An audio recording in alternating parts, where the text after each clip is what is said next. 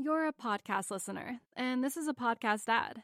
Reach great listeners like yourself with podcast advertising from Libsyn Ads. Choose from hundreds of top podcasts offering host endorsements, or run a reproduced ad like this one across thousands of shows to reach your target audience with Libsyn Ads. Go to libsynads.com now. That's L I B S Y N ads.com. You're a podcast listener, and this is a podcast ad.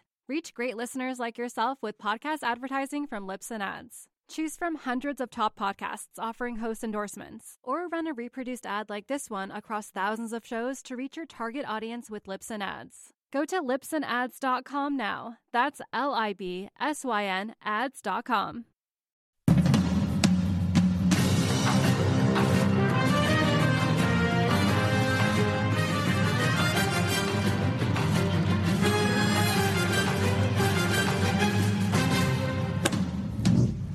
George Santos, congressman from New York. He's a Republican and probably the most famous member of the House of Representatives right now. They're obsessed with him, brand new congressman, but he does bring a lot of controversy to the table, doesn't he? Well, he uh, spoke with us this afternoon. I had a conversation with him at about 5 o'clock this afternoon, and uh, take a look. We are joined tonight by brand new Congressman George Santos, Republican of New York, Long Island specifically. Look at this a decisive victory over a very well funded opponent. And that blue district went to red. uh, that was one hell of a victory. Now, ever since he's gotten to Congress, however, well, certain questions have been raised. Uh, we're familiar. We'll get to those in a moment, but uh, look at the media attention around this freshman congressman. It's pretty wild, and he joins us once again. Congressman Santos, welcome to Newsmax. How are you? Greg, thank you for having me. You bet. And actually, I'm first off curious. I'm pretty good. And how are you able to get anything done with all those people uh, shadowing you? Are you able to get anything done given the pressure and the attention uh, that you're facing right now? You know, Greg, a lot of people have opinions and a lot of people want to say a lot of things. Here's, here's the reality I'm human, I've made mistakes. I've made peace with those mistakes and I've come clean on those mistakes. Um, I thought we were the nation and the country of, you know, repent and ask for forgiveness and move forward. The problem is the media fanfare around me continues to spiral. Meanwhile, I'm in my office, I'm taking meetings, I'm answering constituent calls, and I'm signing on to a, a litany of um, bills on the House, and we're writing bills out of my office already that are sitting with Ledge Counsel. So, as everybody must be wondering at home if I'm getting things done, you betcha we're getting things done, and we're pretty proud of the work we're putting forward. I was hired, I was hired by the 142,000 people who elected me to deliver on a conservative agenda, and that's exactly what I'm doing. And you can expect to see nothing but conservative policy coming out of my office while the media spirals out of control. How about your colleagues? To get things done, you need cooperation from colleagues. Uh, certain colleagues, Republicans, have said they really want nothing to do with you. Famously, we had that situation with you and Mitt Romney. But how are they treating you? So, look, I know a lot of people uh, think that the sentiment of the six freshman members of Congress from New York is the sentiment of the entire delegation of the entire Congress, and that's just not true. The reality is, I won by a decisive margin. I had a very expressive, decisive victory. Some of my colleagues didn't afford the same type of margins, and they're doing the political game. They're, I don't blame them. This isn't personal. Politics isn't personal. People do what they got to do. I don't hold ill will against them. I don't hold any of this personal. I understand understand the nature of the beast. I'm not a political animal myself, so I just focus on getting the job done and doing what I have to do. If they want to go ahead and join with Democrats and attack their fellow Republicans, so be it. That's their prerogative. The voters are going to see for themselves what they think is more productive. If it's getting an agenda passed or if it's attacking your fellow Republican. If it's unseating Ilhan Omar from a committee where she has no place to be on, or as if it's attacking a fellow Republican. I think this is kind of what we're experiencing. We're seeing for the first time, we're getting a lot of transparency transparency and coverage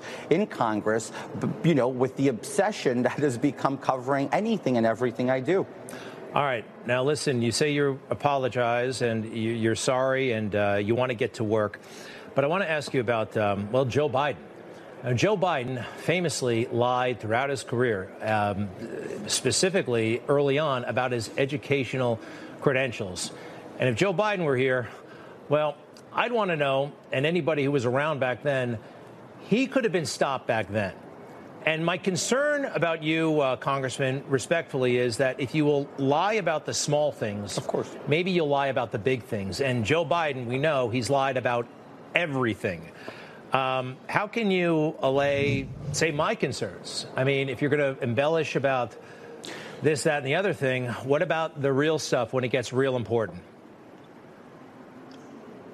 Well, Greg, let's put it this way. I want to be judged based on my actions. If you look at my report card, I right now stand as one of the most conservative members of Congress, keeping to my word that I will vote conservatively for the people of New York's third congressional district, right? Joe Biden, on the other hand, spent a life in a litany of, that spans 47 years. That's just to give you some, some perspective. That's 13 years longer than I've been alive. I'm 34 years old. And he spent a litany of his, of his entire political life making false promises on campaigns and then reneging them once he gets elected. So that's very different than what, look, I come from a tough background. I come from a tough upbringing. I might have made some stupid decisions and I regret them. And I say this to everybody watching at home. Don't do, don't do that you know, be better than that. And I'm doing that. I'm working hard to regain the trust of the voters who sent me here so they understand that nothing about my campaign, my, pro- my propositions of, of what I would do as a member of Congress were a lie. And if you look at my, my voter card and my score, I'm keeping up to that word. Joe right. Biden, on the, on the other hand, has done an entire career of gaslighting the American people. So, Congressman, there are a lot of people who share your values as terms of, uh, you know, the conservative agenda. Uh, but you got there apparently. Well, actually, I want to ask you why did you deceive people? Why did you um, lie about college, lie about your experience at Goldman Sachs? What was motivating you? I'm really curious. Was it, did you feel insecure? Were you trying to fool people? Did you think somebody who wasn't a college graduate might not be able to get into Congress? There are a lot of deceptions here, you'll admit, and you have said you're sorry, but what was motivating you?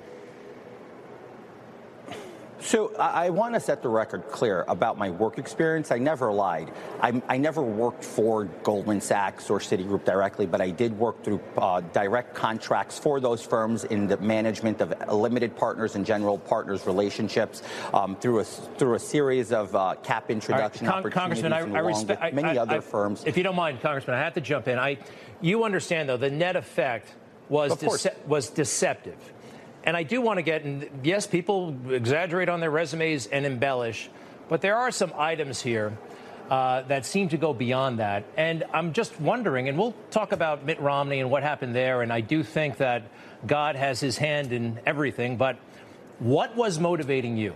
What were you was it was it insecurity brian williams famously got caught in a bunch of lies and he said look i was trying to be something i wasn't because i felt insecure what was going on inside you Look, Greg, here's the deal. I would have never gotten the nomination from the Nassau County GOP if I had not concluded college. That was really the main driver because of the way of the nature of their politics over there. It's it's just plain and simple, right? So I I made that bad decision. I stand by my work experience. I, I walk the walk. I talk the talk. I know what I'm doing. Uh, I, I, have that through a career of success and coming from a basement apartment to being a member of Congress and everything in between. Life wasn't kind. The journey wasn't easy. You know, uh, it, I've, I've taken some sacrifices and some hits in the face, but I stand here to say confidently that to say that I deceived and, and, it was a campaign of deceit and deception is just not fair. That's just the political spin that the Nassau County GOP wants to create on this narrative. And as you, as you know, New York politics, it's pretty simple. The party bosses run the narrative and everyone follows suit. And this is what's going on at the moment.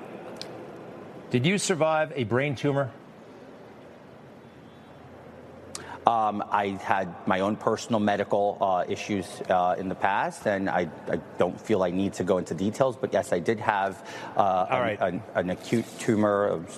This is what concerns me. I mean, I it's, it's, it, yes. you'll have to admit, you're a critic of Joe Biden. So am I. But it's very Biden esque to take a kernel of truth and make it into a possibly more appealing story for voters. That's a concern. If you don't mind, let's talk a little bit about how you funded your campaign for Congress. There is a bit of a question mark about how you made your money, where the money came from. I'm looking at uh, loans that were made to the campaign by you. Uh, but it's unclear if it's actually your funds or someone else's. $750,000, $700,000, $120,000. Go ahead, please. Where did the money come from? I, I can attest that the total of the money was all legitimate money obtained through my legal practices with my company, and I distributed my dividends to myself and loaned it to the campaign. I was all in on this. This wasn't, I had my heart and soul on this. This, isn't, this isn't about power. This is about getting stuff done. Having somebody like me come and represent other people who are just like me, simple minded folks who come from absolutely nothing and have a voice in Congress. That's why when Mitt Romney told me I didn't belong here, I, this isn't the first or will it be the last time that somebody has told me I didn't belong. And I fought to stay and to be represented and be heard. And that's exactly what I'm going to continue to do.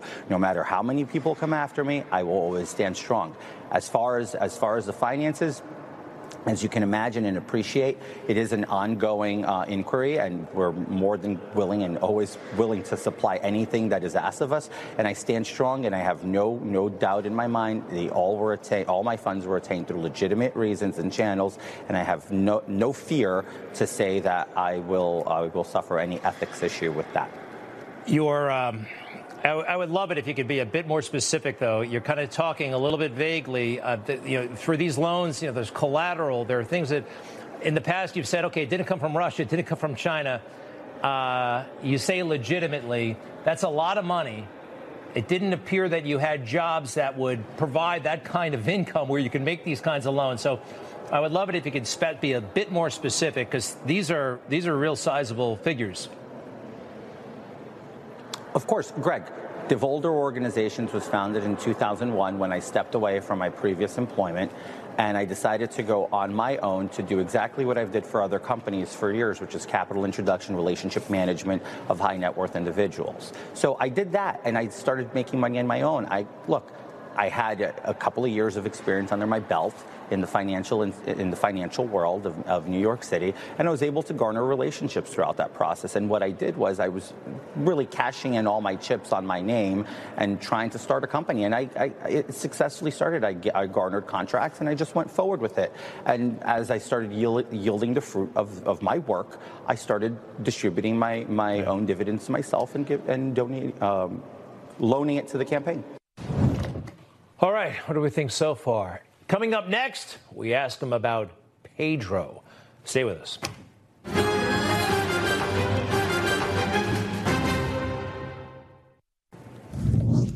Okay, we're back with Congressman George Santos. I talked to him a little while ago, and everybody else is talking about him. Here's the rest of our conversation.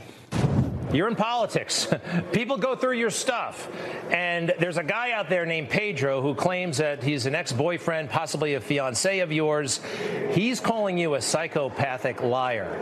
Uh, his words, not mine. And I do understand that the fake news, they can be fake. I don't even know if this guy met you before. But what do you say to Pedro? And do you offer him or anyone else an apology. And I'm talking about the people that are telling the media that you hurt them, that you that you really wronged them personally. Have you made amends with them? And who is Pedro? So, Greg, I'll, I'll, be very clear on one point. There is no active investigation with the Ethics Committee that we haven't been notified of. Uh, the committee hasn't, from my understanding, uh, convened yet in order to do that. And if that were to happen, we would be more than willing to comply. As far as who Pedro is and all these other people, I leave one question to you, Greg. If I am this horrible person that uh, deceived and hurt all these people throughout all these years and, and did all these acts of crime, why did not one single one of them, who all come out of the woodworks from different walks of life, not gone to the police, filed a police report, and sued me or taken me to jail if I were this criminal? Instead, I invite everybody to look into these people and look at their backgrounds and what I did for them. I've helped them coming from homeless situations. I've helped them coming into my house and ruining my life, literally, uh, dis- disturbing my entire life with my family and, and ruining my marriage. So Pedro is a person I hold with very little respect because of of his track record and because of what he's done. And also, I, I challenge everybody to do a little bit of research on all these people who like to come out and attack me and look into them and look into their behavior and to all the things they have done. Right? It's really easy to pile on on me. I'm the new I'm the new favorite punching bag in America. Sure, you can come for me. I understand. I can handle the heat, but I doubt and I hope and pray that these folks have the same tenacity and the same strength in them when the media starts looking into them and starts asking them the hard questions. Because the reality is, I doubt that Mr. Uh, Pedro would be able to withstand one hour of serious questioning about his behavior, his ethics, and what he did to my family and I. Wrapping up, you know, the other uh, couple of weeks ago when you were uh, all considering who the next speaker would be, and Speaker McCarthy has been rather supportive of you, and he's been, or you've been supportive of him, but you were sitting there by yourself uh, for a while, and quite frankly, I was kind of, I was saddened and I was kind of moved by these pictures. I, I, I, think we've all been there at one point or another, kind of on our own, whether it was in high school or some scenario where, you know, it just felt like we were the only person in the world. You worked pretty hard to be a member of Congress, and then you get there and they're treating you, well, nobody seemed to want to be friends with you. What was that like? And again, my heart kind of went out for you at that moment. We all have done whatever, but um, what was that like? Was that painful? So, Greg, uh, just to be very clear, that entire segment of pictures and imagery were taken within a span of 30 minutes that I sat in that position. I am walking into the United States House of Representatives in the chambers for the first time uh, with a voting card and a pin. I, I was just taking it all in, trying to understand. I was looking around. I was trying to get my footing, understand how things work. I didn't even know about the cloakroom behind me, uh, or else I would have probably been sitting in there just trying to understand and grasp everything. But if you notice, that was really exploited because I sat there. I got there very early. There was very little people in the chambers yet, and I sat there for about 30 minutes, looking around, trying to understand, texting back with my family, just like, oh my God, this is surreal kind of situation in here. And that's that's what that moment right. was. It wasn't a moment. I'm glad. I'm relieved. I'm, I'm, relieved, Congressman, really, because uh, for a moment there. All right, last last thing. Mitt Romney yesterday. Uh, you know, Mitt Romney was mobbed because he had a conversation with you. I think we have footage. Uh, there were about 15 reporters following him around because he talked to you. Maybe you heard. I was um, I was annoyed with Mitt Romney. I think he could have offered you some generosity, maybe some advice. There are a million places to meet on Capitol Hill. He claimed not to hear what you said. You said something back to him. He claimed not to hear it. Uh, number one, is he telling the truth? And number two, what did you say? I'll put it this way it's not meant for television what I said back to him. but I can tell you one thing. He did hear me, and Kyrsten Sinema, as she was walking by, the senator from Arizona, she said something to the effects of hang in there, buddy, or something like that. I said, thank you, thank you, uh, Madam Senator. She was very polite, very kind hearted, as, as I've learned to, to, to see her. Uh, she's a good person, unlike Mr. Romney, who thinks he's above it all and is in a whole, whole almighty white horse force trying to talk to us down on morality. The reality is he's always been a prejudice, he's always has prejudice towards minority. He had it in his 2012 election, and that is why he didn't become president when he absolutely had the opportunity to become president. And that's why I was very clear when I said on Twitter, you will never be president because you would never represent all Americans. I didn't hear that about the uh, the prejudice, but boy oh boy was he a loser, beaten by Candy Crowley of all people in a debate. Well, it's kind of fascinating what happened to you. Please come back uh, sometime, Congressman. Congressman George Santos, Republican of Long Island, New York. Thank you, Craig. You bet. You bet. Thank you very much. We'll be right back.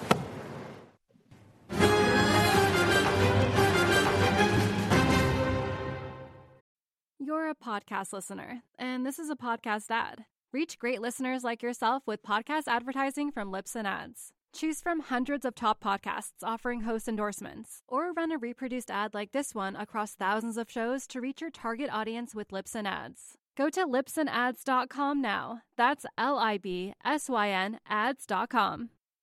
European American Armory Corp, or EAA Corp, is specialized in providing high quality, innovative, and reasonably priced firearms to the U.S. since 1990. You can choose from a wide selection of unique and traditional pistols, whether you're looking for a concealed carry, revolver, shotgun, or competition pistol, EAA Corp has it. EAA's 1911 series comes in compact carry or full size in three popular calibers. If you're a first time gun owner, EAA Corp's all in one 9mm MC9 Striker fire pistols come fully equipped in a sleek, light, ergonomic package ideal for everyday carry.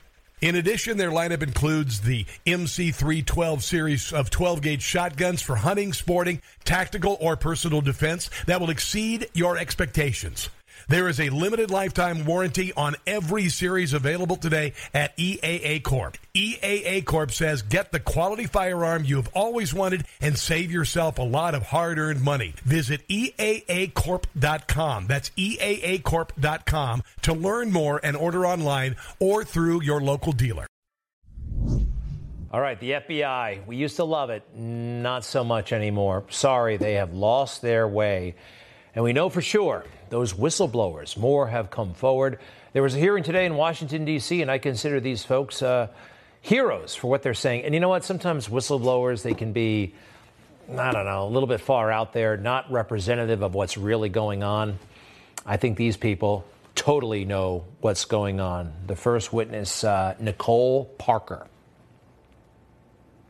Over the course of my 12 plus years, the FBI's trajectory has transformed. On Bureau, the, papers, the Bureau's mission remained the same, but its priorities and governing principles shifted dramatically. The FBI became politically weaponized, starting from the top in Washington and trickling down to the field offices. Although FBI employees have their First Amendment rights, they are not at the liberty to allow their personal political views or preferences to determine their course of action or inaction in any investigation.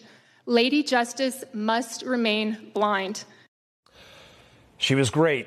And from what I'm hearing, she represents about, I don't know, uh, 500 to 1,000 other agents who feel exactly the same way. All right, there's more. Uh, Tulsi Gabbard, uh, former Democratic Congresswoman, although former Democrat, she left the party. And she has been the target of so much hate from so many people, but she has unique insight into what's going on at the FBI. This is much bigger than me or any one individual when those who dare to challenge the establishment are targeted by this powerful conglomerate of government, corporate media, and big tech, weaponizing all that they have against the people for their own selfish gain, it has a dangerous chilling effect on free speech, and it sends a very powerful message. If you dare to challenge us, we will come after you. The more we allow this to happen, we start looking less and less like a democratic republic and more and more like a banana republic. Instead of a government ordained to secure these rights, we are now increasingly facing a government determined to take those rights away. I'm so encouraged and I have so much optimism when I hear from people like this. Really, for all the negativity that's out there, there are some brave, very smart people out there. Oh, and one of them is Harriet Hageman. She's the one who replaced Liz Cheney as the Congresswoman from Wyoming. Through the testimony of our witnesses today and the points made by my colleagues, it is clear that the culture and mission of the FBI and DOJ has changed in a manner which runs counter to the rights and liberties of the American people. The purpose of government is to secure our natural rights. Yet the testimony we have heard and the information received from the whistleblowers and other investigative findings has shown that the FBI's mission has moved from securing those rights to using them as a predicate for investigating and surveilling the American people and weaponizing their government structure against them. She's spot on. All of these people, the whistleblowers, great, great people, but you won't be seeing them on the cover of Time magazine no, they only value and appreciate those whistleblowers who come after Republicans, especially Donald Trump, right? All right, so what are our specific grievances with the FBI? Uh, I have a few. Number one, making a federal case a total overreaction to January 6th, the largest investigation ever. Are you kidding me? How about trying to stop Donald Trump from becoming president in 2016? And here's the smoking gun proof the text messages. Oh, they try to explain this stuff away. No, there is no explaining this away. They colluded to try to stop Trump. Talk about anti democratic. This is And they tried it again in 2020. If you believe the Twitter files, like I do, they colluded with big tech to stop uh, Trump in 2020 and to, to get everybody's attention off of the Hunter Biden laptop. And also, I'm sorry, but when it comes to basic police work and keeping people safe, there have been grievous failures. Think about it. The JFK assassination. They had a lead on Lee Harvey Oswald weeks before the assassination. Waco, the Branch Davidians, 9 11, and Whitey Bulger. First, him getting away, and then they didn't find him for 12 years. They're not good. Sorry. And why did they make a federal case out of Ashley Biden's diary? You know, Ashley Biden, daughter of the president, lost her diary, and FBI agents were brought in on that case. So the FBI needs help, big time. And the real threats that face America, if they are, ooh, if they could be construed as politically incorrect, don't ask them for help. You useless white whore, dirty white. You want to look down at me? You. Okay, this is Frank James. Uh, he shot up a subway car last year here in New York City, 10 people. He also planted a couple of bombs. He is clearly what they used to call a black identity extremist. It was a law enforcement term, actually. Uh, they had big files on black identity extremists until things started to change at the FBI and culture in general, this woke craze. And you can't say that anymore. And they made the FBI director promise that he wouldn't say it anymore. So nobody's being surveilled or investigated on the black identity extremism. We don't use we don't use that terminology anymore. That was part of the reorganization of all of our domestic terrorism threat categorization. That terminology went away uh, as part of this racially motivated violent extremism category. If you want to acknowledge something as a problem, it's really hard to fight the problem. And Director Wray there just mentioned domestic terrorism. I wonder if it applied to the case no one is talking about. Two lawmakers have been murdered, shot, and killed in New Jersey, both Republicans, in about a seven day time span. Have you heard about this case? Two Republicans? I mean, I haven't heard a peep about it, trying to get to the bottom of it. No one really seems to have any answers here. Can you imagine if these were Democrats? Hmm? What would have happened? Huh? The alarm bells that would have, the cancellations, the censorship that would have happened, right? Paul Pelosi gets hit in the head in a living room in California, and it's Trump's fault. Two people murdered. This is awful. All right, but then again, Ashley Biden lost her diary. Okay, let's keep our priorities uh, straight. And by the way, what is it with the FBI and doing favors for Joe? What do they see in Joe Biden? I see very little. The other night was a disgraceful performance. The only thing that was really great was when he was called out on his own lies in real time. Fantastic. Anyway, he somehow thinks he did a good job, and he's hitting the road with the same lies. A lot of Republicans, their dream is to cut Social Security Medicare. Well, let me just say this it's your dream, but I'm going to, my veto pen, make it a nightmare. Ooh, you're going to veto it, huh? You're going to veto something that's never going to reach your desk because no Republicans are talking about what you talked about in 1995. I, when I argued that we should freeze federal spending, I meant Social Security as well. I meant Medicare and Medicaid. I meant veterans benefits. I meant every single solitary thing in the government. And I not only tried it once, I tried it twice, I tried it a third time, and I tried it a fourth time. This man, everything he was saying for his career was pretty stupid. Everybody knew that about him. Not very smart, uh, and no experience whatsoever in real life. Two years in the private sector, two years. And now he's telling industries what to do, how they should run themselves. Uh, Joe sees himself, though, as kind of a captain of industry. You ever hear him boast like this? Look, I'm a capitalist. You've heard me say this before. Look, I'm a capitalist. I'm not anti business. I'm a capitalist. I'm a capitalist. Look, you've heard me say it before. I'm a capitalist. I'm a capitalist. I'm not trying to punish anybody. Huh. He's a capitalist. He's actually a very envious person of all the successful capitalists out there. He wants a cut. I firmly believe this. Listen to, there's an edge of bitterness when he talks about the success of people who didn't go into government for their entire life.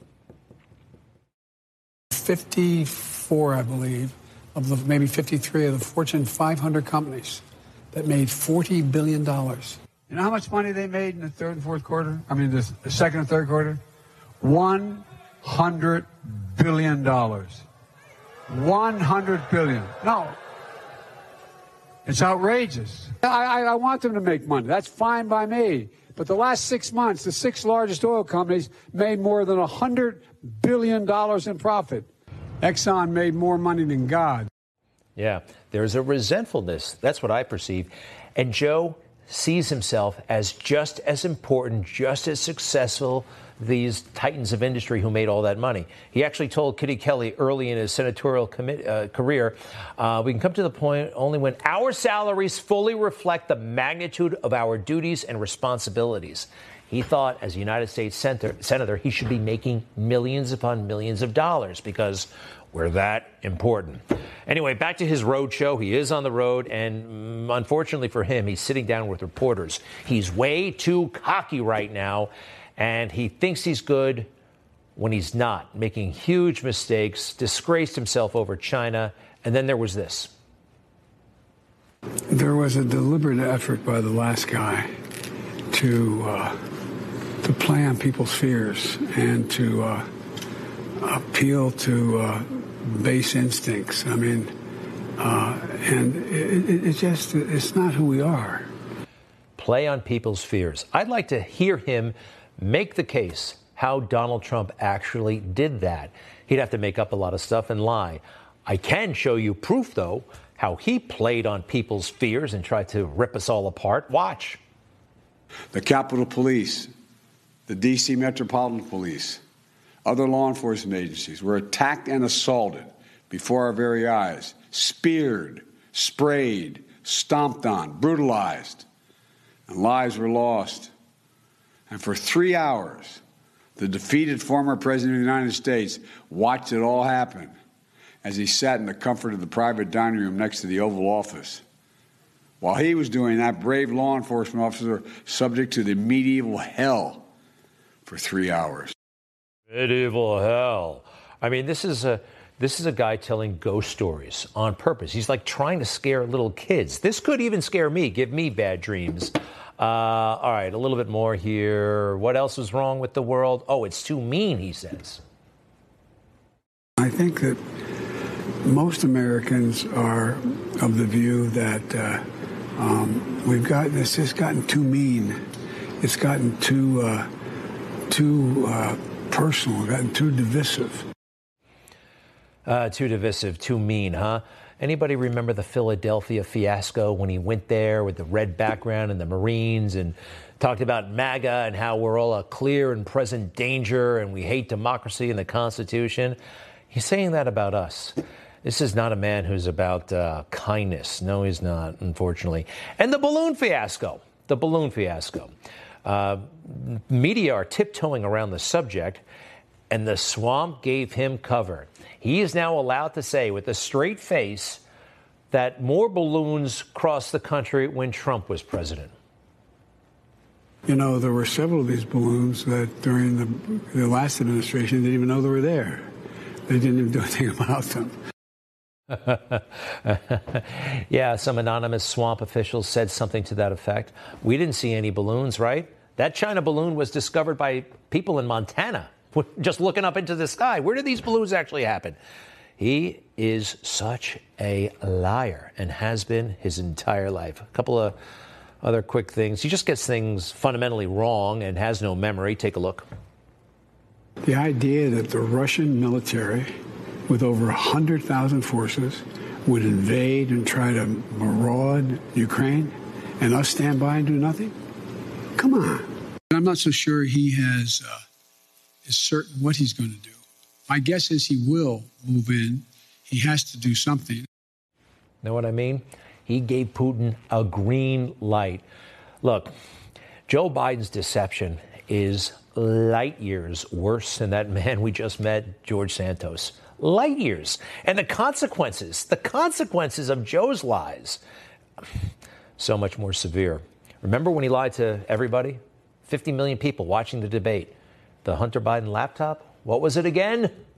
There are 50 former national intelligence folks who said that what this he's accusing me of is a Russian plant.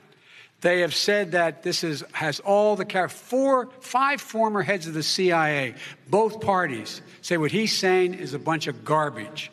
Nobody believes it except the, his and his good friend Rudy Giuliani. You mean the laptop is now another Russia, Russia, Russia hoax? You that's exactly what. Is this that's where you're exactly going? what. This is told. where he's going. George Santos could live to the age of a thousand and wouldn't lie like that. Won't get to lie like that. Yet nobody ever asked him about this. He can go in front of uh, nationally known journalists and it has no fear, no fear that that's going to be asked because it's not going to be asked. She won't do it. The media who hang out at the White House, they won't do it. Hey, Joe, what is your explanation? You lied to us about the laptop. Wouldn't your resignation be appropriate? I'll be right back.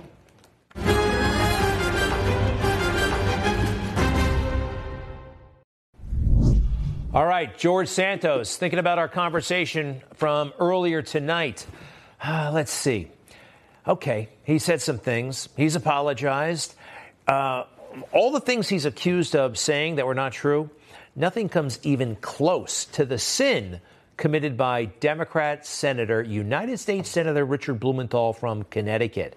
You know, stolen valor, it's one of the lowest things you can do. Say you engaged in combat when you didn't.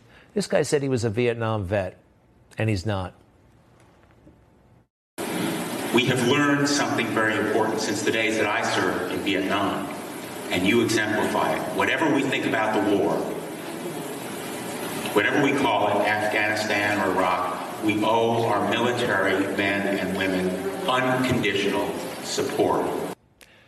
Did you hear that? He served in Vietnam. No, he didn't. He served in suburban Washington, D.C. That's as far as he got. And he's not hassled. Can I see that crowd around uh, George Santos one more time? Why don't they do this to Blumenthal? Why don't they try to ask these questions of, uh, of, of the president?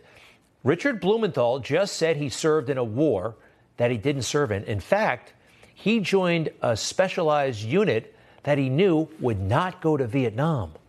That's why, that's what he was about, not serving in Vietnam. It's amazing. Hey, um, you know what President Bill Clinton said about some of this stuff? When it comes to politics, when it comes to your resume, hey, everybody exaggerates a little bit. Check it out.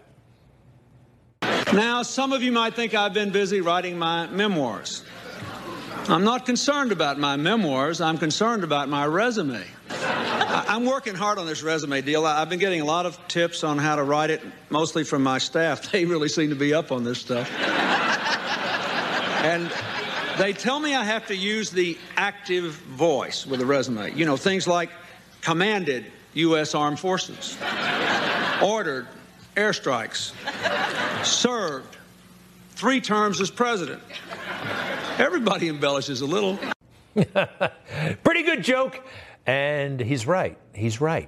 Joe Biden embellished. Whoo, he didn't embellish, he lied. All right, what a swampy place, the swamp, huh? Andrea Mitchell. Have you ever heard about her? She's an anchor on MSNBC, and she thinks she's uh, all that. And I guess in the swamp, well, she is all that. I see her anchor the news, and I think, okay, there's a woman anchoring the news. You know that Penn Biden Center? Guess what? The Penn Biden Center is a subsidiary of her school at the University of Pennsylvania, the Andrea Mitchell Center for the Study of Democracy. The Penn Biden Center fell under the Andrea Mitchell Center for the Study of Democracy. Uh, that's pretty wild, isn't it? And uh, all that money from China. All that. I wonder if she got any money from China, huh? Seventy. How much money went to the University of Pennsylvania? Yeah, that's a lot of money.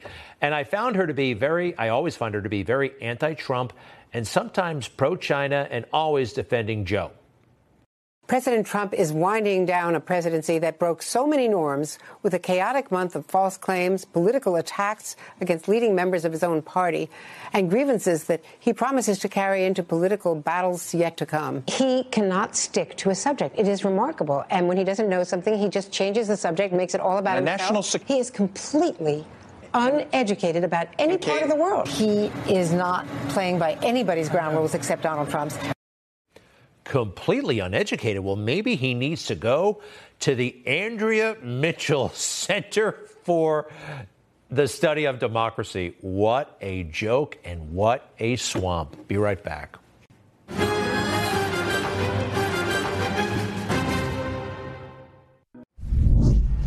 All right, this is Mark Pomerantz, a Trump hating lawyer who volunteered his services at a local district attorney's office uh, trying to make the case against Trump. Well, they couldn't. They didn't have the evidence, so they didn't bring the case. This guy, however, Pomerantz, is convinced there is a case, so he goes out and writes a book about the case that did not happen. One of those, if only they listened to me. Well, he was on 60 Minutes, and then he gets a full hour on MSNBC selling what I believe is a pretty crummy book. And he's a bad guy. But he says he's a good guy. And why did he write this book? At that point, I had a kind of personal decision to make. Do I keep my mouth shut, uh, go about my business, uh, or do I speak out? And I decided ultimately that I had a moral obligation to speak out. A moral obligation to speak out. Well, let's see just how moral this guy is. Again, he's frustrated that his boss didn't file charges. Uh, and he gets to write a book about it. Well, remember Allen Weisselberg, the longtime Trump Organization employee? What did they finally get him on? like not paying taxes on a company car. I mean, the kind of stuff that's never prosecuted. Well, listen to how Mr. Uh, Morality approached him. Listen to the stunt they pulled. Carey and I also discussed calling Weisselberg's lawyer to fire a warning shot over his bow.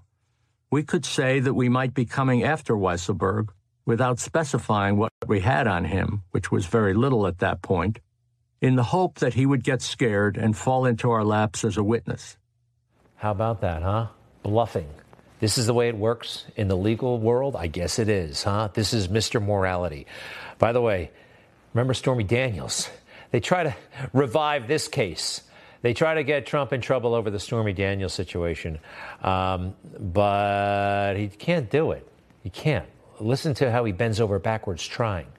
So, to charge Trump with something other than a misdemeanor, Danny would have to argue that the intent to commit or conceal a federal crime had converted the falsification of the records into a felony. Nobody in the office knew what he was talking about. That, by the way, had never, ever been tried before. And he wonders why uh, the bosses and his colleagues thought that this guy was a kook. and they were not going to go forward uh, with these cases. But he does get to try to sell the book on MSNBC for a full hour and 60 minutes. You want a real book, all right? That was written with integrity, in my humble opinion. This book, my book, Justice for All How the Left is wrong about law enforcement. I'm not going to get on 60 Minutes, not an hour on the network TV, but we have us, right? I hope you'll support me. Uh, it was a privilege to have this opportunity, and I think you'll like the book. It talks about how the left is wrong and what we can do to fix it. Thank you, and I'll be right back.